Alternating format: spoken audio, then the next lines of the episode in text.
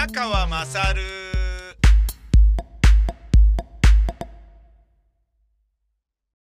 今やこれが、えっ、と、一番私が携わってきた番組、コンテンツで、えー長いんじゃないかなと思われる、えーポッドキャスト、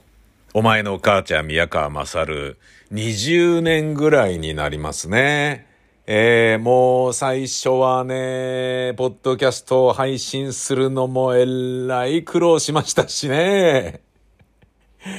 まあ、そもそも、ポッドキャストっていうものが、な、何それみたいな感じになってるし、ものすごい音悪く配信してたしね。デジタルで、えー、もうね、圧縮する以外にないでしょで、当然モノラルだしね。うん。で、ね、またその RSS フィードっていうやつで、RSS フィードの2.0っていうのを吐き出さなければいけないっていうのあんだけど、で、そんなの吐き出すね、プログラムなんか僕書けないから、いちいちね、更新するたびに RSS フィードを書き直すっていうことをやってて、まあ、めんどくさかったな。それを、えっ、と、手作業で iTunes に登録し、ねえ、だけど登録したところで、みたいな、誰も聞いてくれる人いないし、みたいなね、感じだったよね。そりゃね、あのアップルの、えー取材も受けるよね。うん、ポッドキャスト、ね、20年ぐらい前に、ポッドキャスト、ね、コンテンツ、ね、あの、ラジオパーソナリティでこんなにね、あの、ポッドキャストを丁寧にやってる人がいるよ、みたいな感じでね。もうね、にしてもな感じだったけど、やっぱまあ時代がね、ようやくですよね、20年経ってね、ポッドキャスト聞くっていうことが、アメリカのようにちょっとね、あのーなんだろうな、えっ、と、浸透してきたっていうね。うん。で、まあ、最終的にはね、こう、サブスクでお金出してっていう形にね、なっていくと思うんですけど、ただ弱ったことに、あの、無料で聞くことにね、慣れすぎているので、なかなかサブスクの音声コンテンツは広まらないと思うんですよね。なぜなら、サブスクの音声コンテンツっていうのは、えー、だから多分、えーっと、どっかのね、あのーだ YouTube のプロダクションとかがあるじゃないですか。あんなような感じで、えー、あんなような感じでっていうのもまた例えとして合ってないかな。あれ？なんか電話だ。ちょっと待ってね。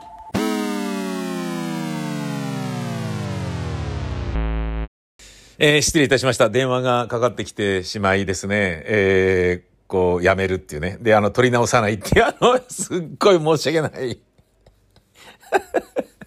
本当に失礼ですよね。本当に失礼だよ。俺は。本当に申し訳ないです。ね。うん。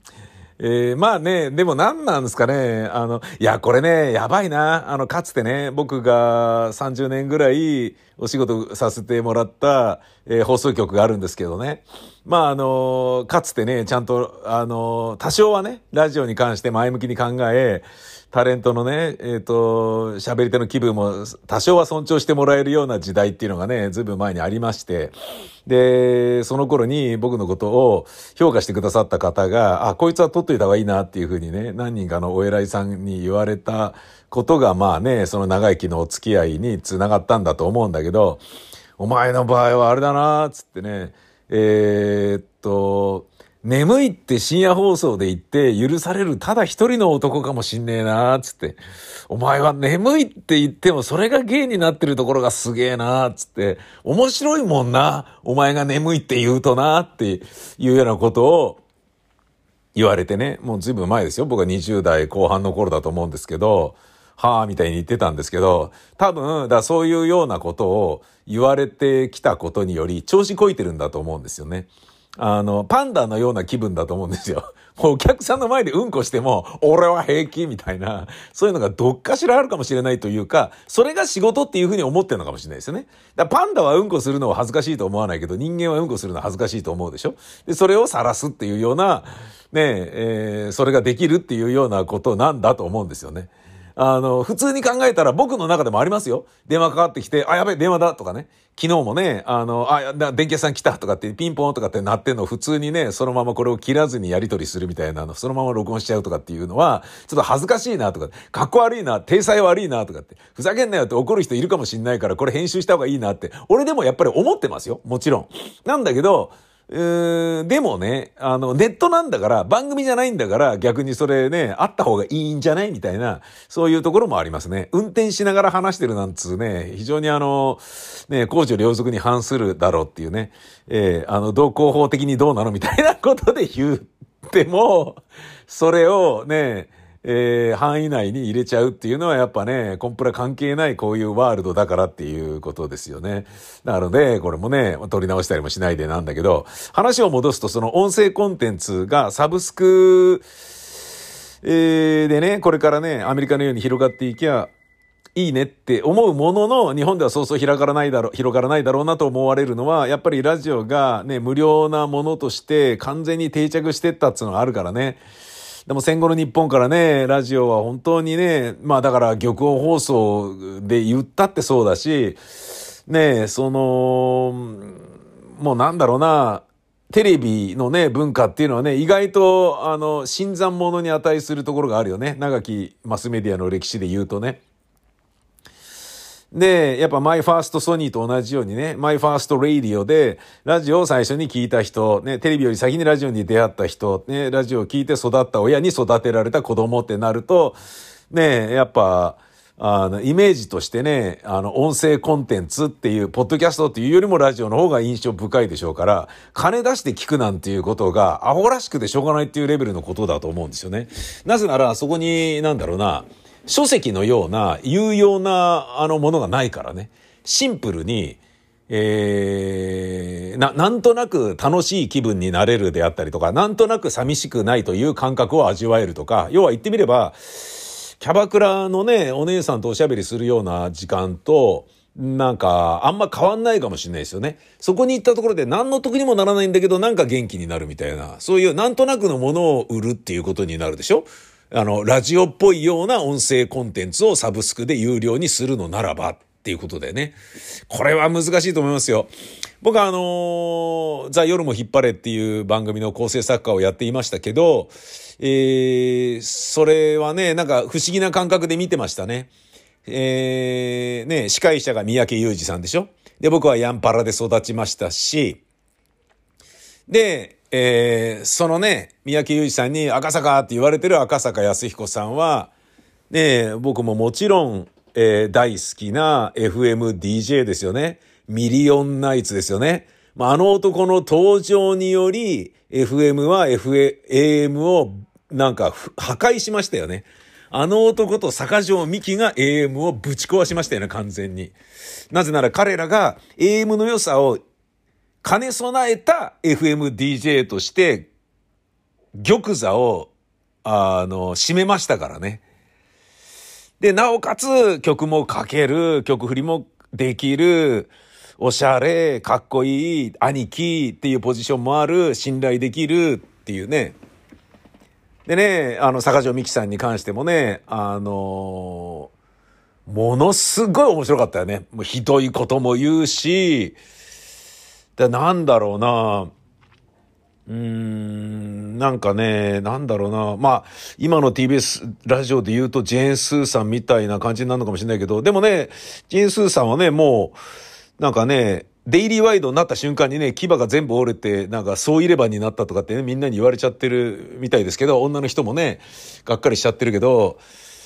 うーん、まあ、あのー、坂城美紀さんの時はそんなことなかったですからね。まあ、要はじ、時代なんだろうな。そうやっても、商売として成り立つ頃であり、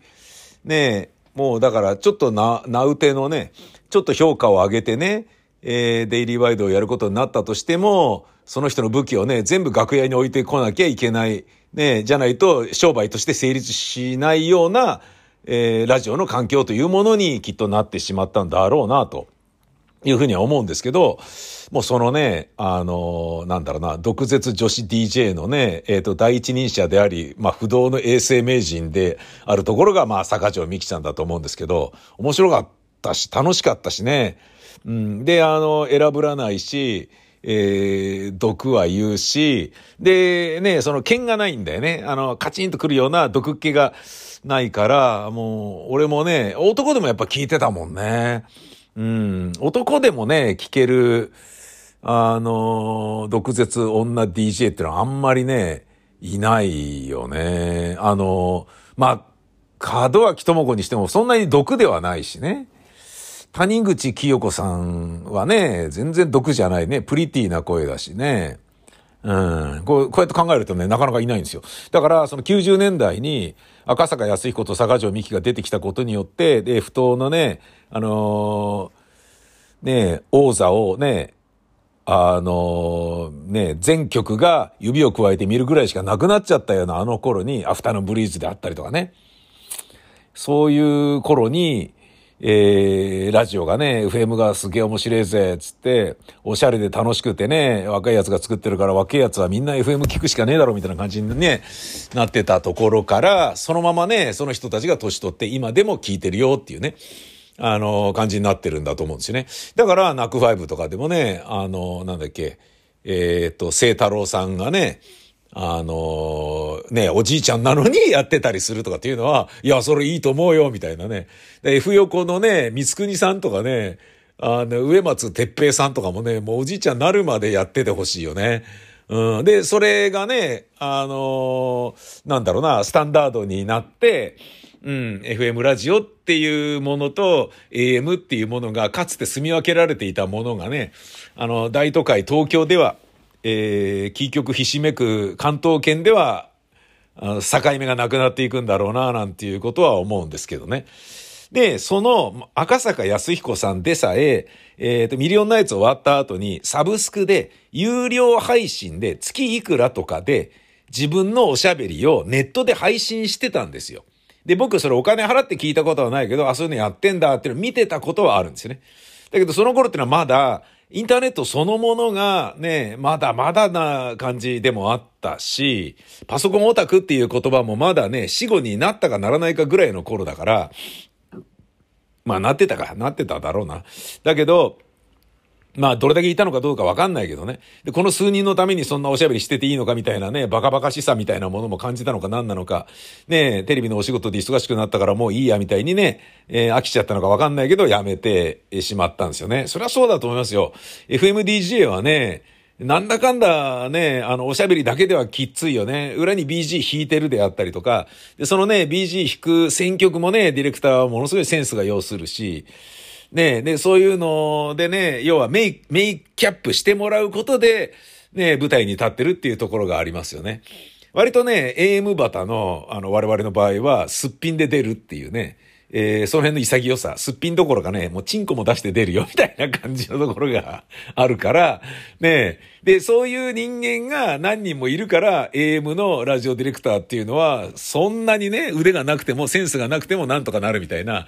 ねパーソナリティのね、えー、パワーがあるならば、その人に活躍してもらうことの方が、えー、いいだろうみたいな、そういうところが、あ、あの、あるんでね。逆に BG 弾くとうざいよね。うん。ね、皆様ね、これを聞いてね、えっ、と、俺以外のラジオパーソナリティで、AM ラジオパーソナリティと言って思いつく人のおしゃべりの裏側にフリートークでね、えー、オープニングのね、アバンタイトルのね、タイトルコールの前のフリートークに BG 弾いてたとしましょうよ。どうですか？想像したら。気持ち悪いでしょ？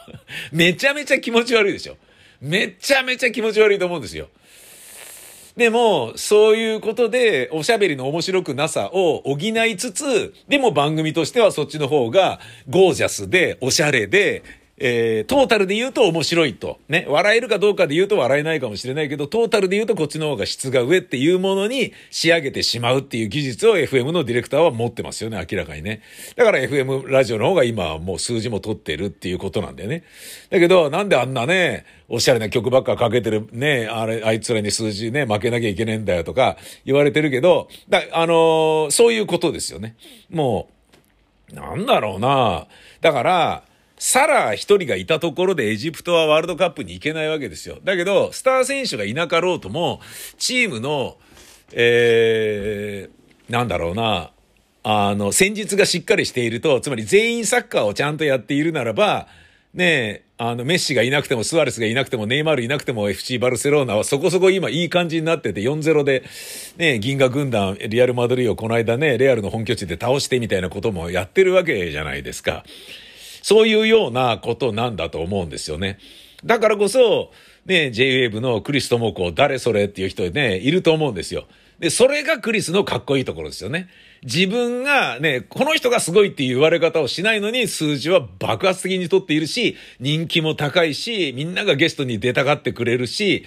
ねで、スポンサーもガンガンついているっていうところ、それがすごいですよね。つまり、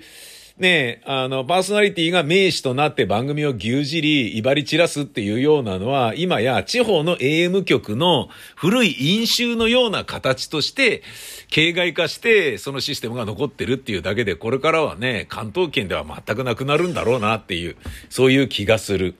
じゃあ、あの、ポッドキャストでサブスクがこれからね、盛り上がっていくのかっていうと、これは俺はね、盛り上がらないと思うんですよね。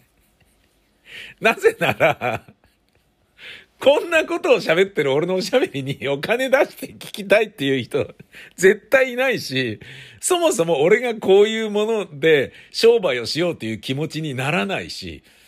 ねえ、だって日記代わりに喋ってるわけじゃないですか。自分のボケ防止のために喋ってるようなものじゃないですか。人と会ってないからおしゃべりしてないねっていうことで、もうちょっと口周り動かしてこうぜみたいな感じで動かしてるようなところがあるわけじゃないですか。ねもっと下数なことを言うと、劇団をやってる限り公演をやる可能性があるし、公演じゃなくてもトークライブをやる可能性があるし、何かやるにしても発信するものとして持っとかないと、ねあの告知するっていう媒体としてこれを持ち続けてた方がいいよっていう、ね部分でやってるわけじゃないですか。ねだからもうすべてをね、劇団の声も一切やらない。ね、トークライブもやらない。ね、河合の楽曲も発表しないってなれば、多分これやめると思うんですよね、僕ね。何の意味もないからね。で、自分で録音したものを自分で聞き直して面白いなって言ってるだけで発表すらしないってことになると思うんですよ。うん、もうあの、だからそんなような、なんだろうな、感じでやってるから、えー、肩の力抜けてていいねという評価を得られることもあるのかもしれないし、何これよくわかんないんだけどみたいな感じで、ボコボコにね、叩かれたりするのもあるんだろうけど、ね、もう叩かれたりとかっていうのは全然ね、ウェルカムなんですけどね。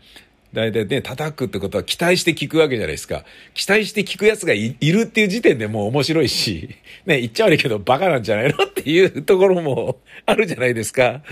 ね、だから、みんながみんなね、あの、ラジオで喋ってる人が全員ラジオがやりたくてし、やりたくてしょうがなくて喋ってるってわけでもないし、テレビに出てる人全員がね、テレビ出たくてしょうがないっていうわけでもないし、表現してる人全員がね、えー、それによって人から認められたいと思ってるとは限らないじゃないですか。ねえそのね、もう完全なる自己満足と、おもねることしか考えてない人の間のグラデーションにはいろんなね、色合いがあるわけで、ねそれをね、やるんだからちゃんとやれよとか、ね、人前に出すんであればもうちょっとね、差別用語控えろよとかさ、そんなようなことをね、紋切り型で言うね、いわゆるテレビっていうね、なんかこう、ダメダメなものにね、毒されてる、あのなんだろうな、えー、純粋培養されてる、刺激の一切を受け付けない、あの温室栽培されたようなね、えー、文化的には非常にあの、程度の低い人たちはね、あの、なんだよそれみたいな感じでね、それでいいと思うんですけど、YouTube もね、見ないでね、あの、テレビだけをご覧になってなさいみたいなことでいいと思うんですけどね。そんなようなことを考えると、僕もサブスクにすることは絶対ないだろうし、まあないな。だから、さっきね、言いかけて、どうなのかなと思ったのをもう一回言うと、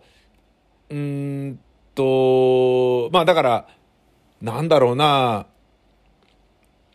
例えばね、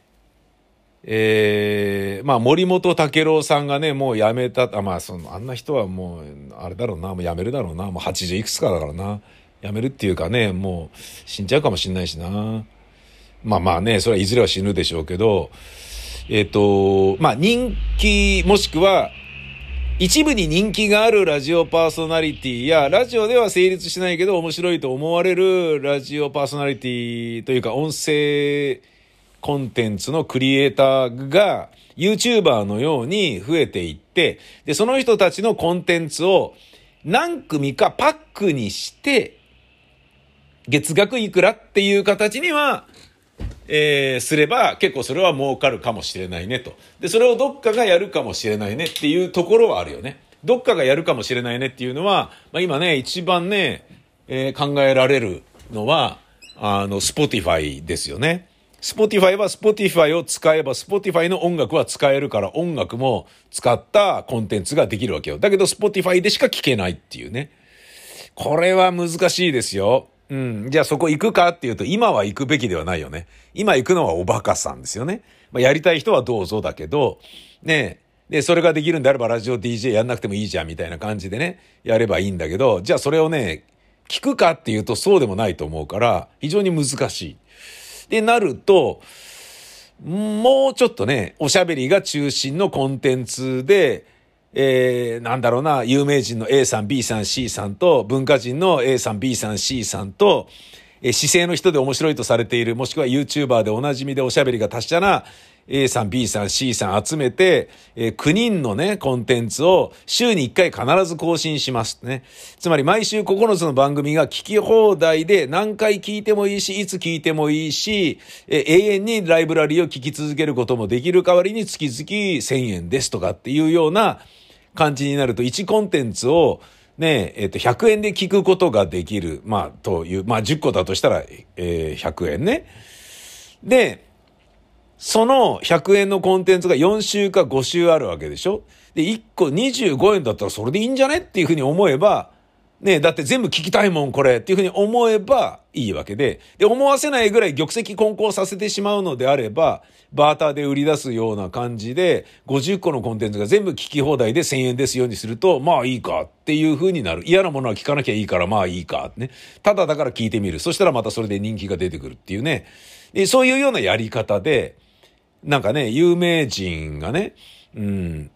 だからね、それこそね、伊集院光さんみたいな人がね、ホリプロで中心となってね、ポッドキャストのコンテンツでね、やってこうぜみたいな感じでね、で、それこそね、なんかね、あの、山瀬まみちゃんのね、番組なのかなんだかわかんないけどさ、なんかね、ホリプロで独自に作ってサブスクでってやれば、伊集院光だったら絶対聞くでしょ。ねえ、まあわかんないけど。で、それをね、その金取って、ねえ、えー、喋りを聞いてもらうっていうことが、あの、B2C でね、あの、音声コンテンツの商売をやるっていうことが、ちょっと嫌だなっていうふうに本人思う可能性はもちろんでかいですよね。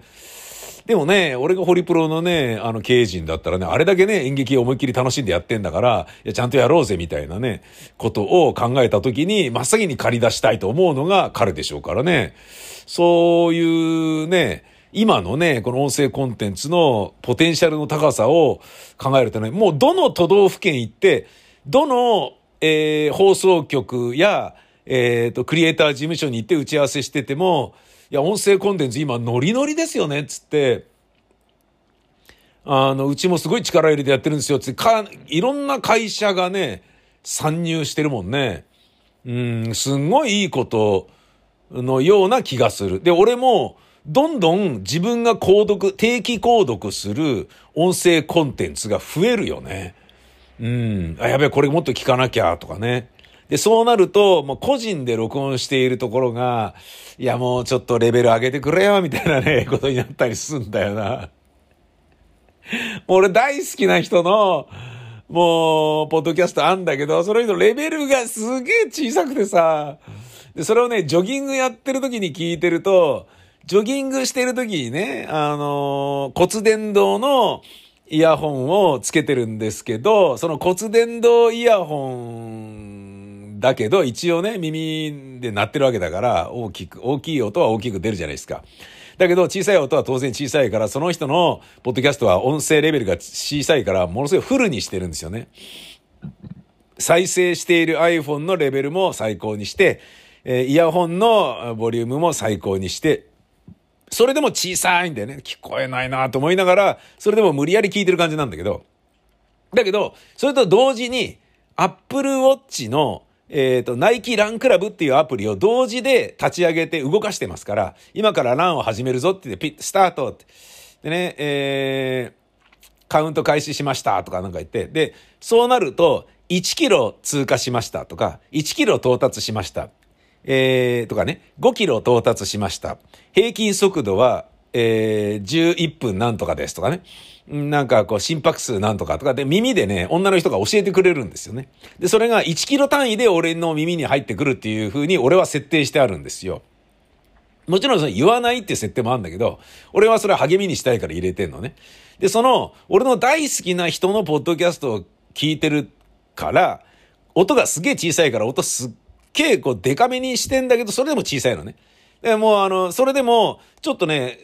車がブンブン走ってる大通りの歩道を走ってる時はもう全く聞こえなくなるぐらいの感じなのよ。早く公園着かないかなみたいな感じでやってんだけど、で、公園の中で走ってて、まあ、小さいながらもわずかに聞こえて、まあいいか、みたいな感じなんだけど、その時に突然、バカでかい音で、3キロ到達しましたとかなんか言って、うわうるせえみたいな。何これ？みたいなことになるからね。その辺がね、もうちょっとなんとかならないかなと。うん、だ、それがね、再生する側のね、バランスをね、取るように iPhone で設定できるのか、再生するときにね、コンプかけてマキシマイザーかけるっていうようなことを、できるようになってくんじゃないのかな。でもね、それをね、頑張りすぎることによって、要は Spotify に敵にしようってことになってるだけなんじゃないの？ね、Apple としてはね、うん、どうなの ?Apple Podcast のサブスクを頑張ってほしいんじゃないの？とかね。えー、その辺どうすればいいんだろうな、みたいなね、こともあるかもしれないね。わかんない。Spotify は Spotify でそれをやるかもしれないな。Spotify のアプリで聞いてくれれば、えー、コンプとマキシマイザーかかって音がなら、あの、揃うよとかね。そういうふうにやるかもしれないな。まあでもね、そういうような技術論が言えるような段階になったって、そこまで広まってるってことはいいんじゃないですか。ねこれを聞いてる人もね、あの、ポッドキャスト悪くねえなっていうふうに思ってると思うし、で、これを聞いてる人の大半は、やっぱりふっと思うと思うんですよ。待てよと。この宮川はいつも撮ったらすぐにアップしてるよねと。で、アップしたものを、えー、アップしたらその瞬間から聞けるよね。で、アップしたっていうことが、これを定期購、定期購読っていうか、購読の設定がしてあれば、すぐに iPhone 開いた時に、あ、宮川のコンテンツアップしてる聞こうって聞くことができるね。ほぼほぼ疑似生放送に近いレベルですよね。しかもそれは僕の吉祥寺ブースからであったり、運転中の車であったり、出先からであったりとね、もう進出鬼没だよね。時間も状況も厭わないですよね。あの、ジョギングしながら録音してることもあるし。えー、親のマンションでね、親が来るのを待ってる時間が余りました、みたいな時に、ね、えー、録音してることもあるしね。で、その疑似生っていうことで言うならば、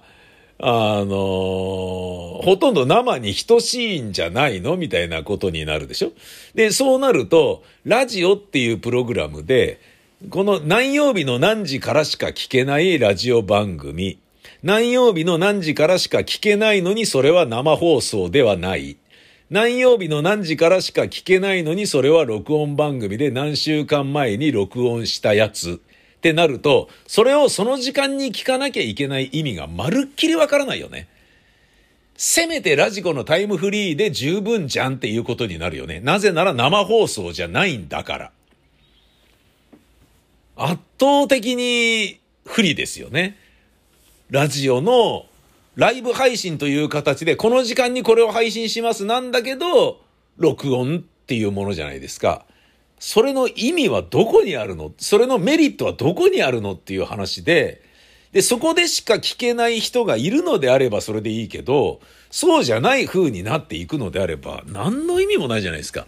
で、生放送っていうことに関しても、俺も前から思ってたんだけど、生放送ってことはそ、ね、そこで生をやるから、その時のその人の気分でもちろん喋るべきだし、俺もそうしてきたんだけど、でもその時の気分っていうのが、そんなにいい気分じゃなかったりすることも多いんだよね。あの、一日疲れてたり、今日昼間ゲラゲラ笑ったからもうなんか、ね、あんまなんか楽しいこと喋るテンションじゃねえな、みたいなこともあるだろうし、ね、その生に合わせて無理やりテンション上げるからギクシャクして、俺みたいにね、なんかうるせえなって思われがちなテンションになっちゃう人とかだっていっぱいいるじゃないですか。ねそういうことを考えると、なんだろうな、その生っていうことの、えー、魅力さえもあんまり感じないような気がするんですよね。ポッドキャスト、人のを聞いててもそうなんですよ。うん。いや、この人のね、この感じだから面白いのにな、みたいにね。なんかね、そんなようなことをちょっと思っちゃいましたね。さあ、えー、そんな中僕がとっても、あのー、自分の SNS で繋がっている放送関係にお勤めしていた方の、えー、紹介していた、その人がお気に入りの川柳がとっても素敵なので、ここで紹介します。無理させて、無理をするなと無理を言い。はい。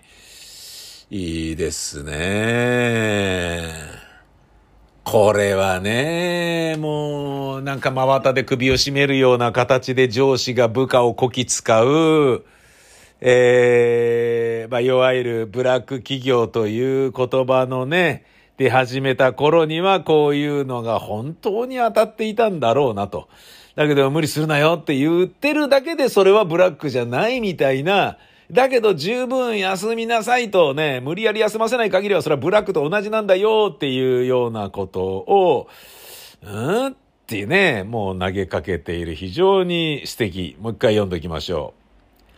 う。無理させて、無理をするなと無理を言い、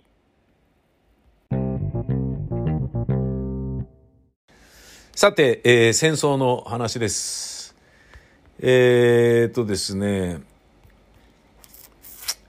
あのウクライナですね。えー、ロシア軍の大きな部隊が、キーフ、キーウか、キーウの北西でウクライナ軍に逆に包囲されていると。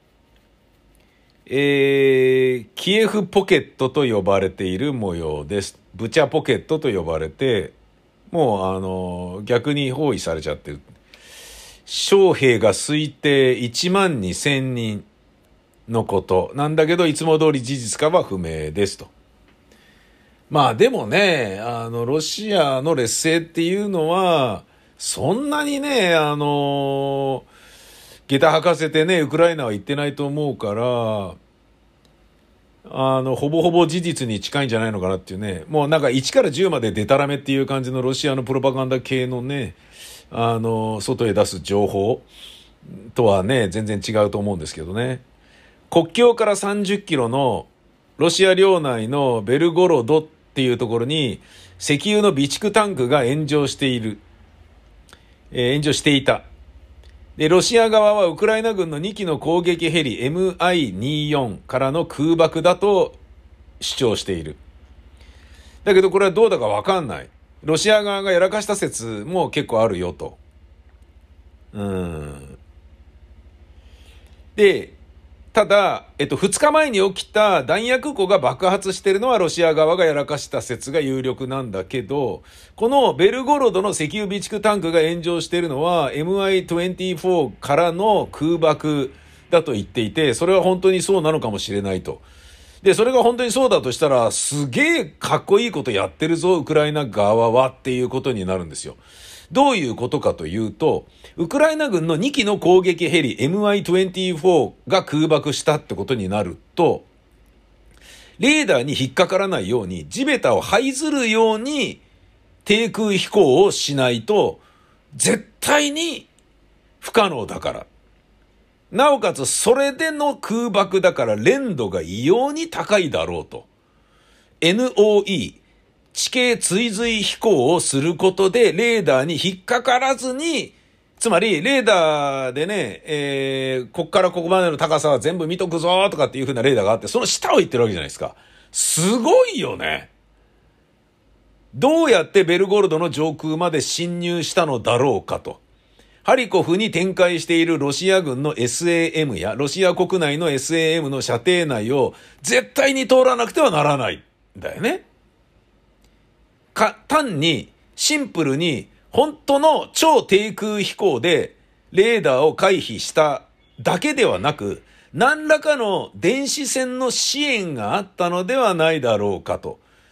じゃないと、蛍光対空ミサイルからの危険性も非常に高い、非常にリスクがある状態で、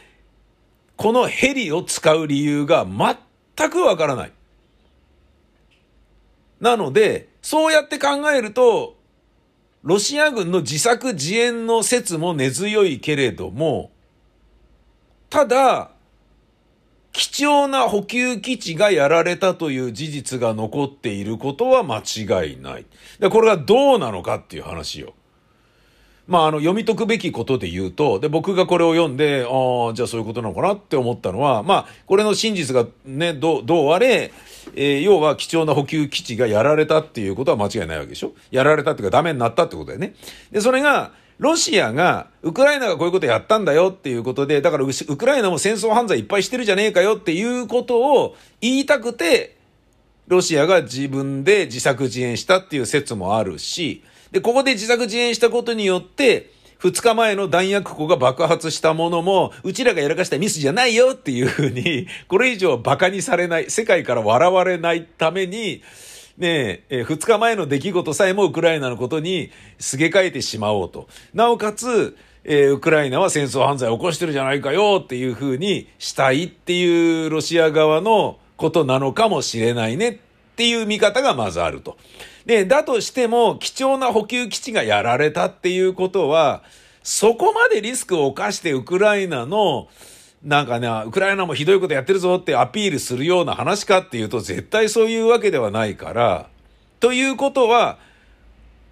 俺が思うのはですよ。二日前の弾薬庫が爆発したのは自分たちがやらかしたっていうのが、ロシアがね、バカなことやっちゃって、わー、火がついちゃった、ドカンドカンドカン、わー、みたいな感じになってるっていうのと、ほぼほぼ同じレベルのことが二つ続いたんじゃないのっていう説がまず一個ね。で、もう一個は本当にここで説明されてるように超低空で行き、なおかつその超低空で行きながらも電子戦の支援があって、絶対大丈夫だから行きなさいっていう風に、西側諸国の支援を受けて行ったっていう勇敢なヘリコプターの部隊があったんじゃないかっていう、この二つ以外は考えられないよね。すごいよね、これ。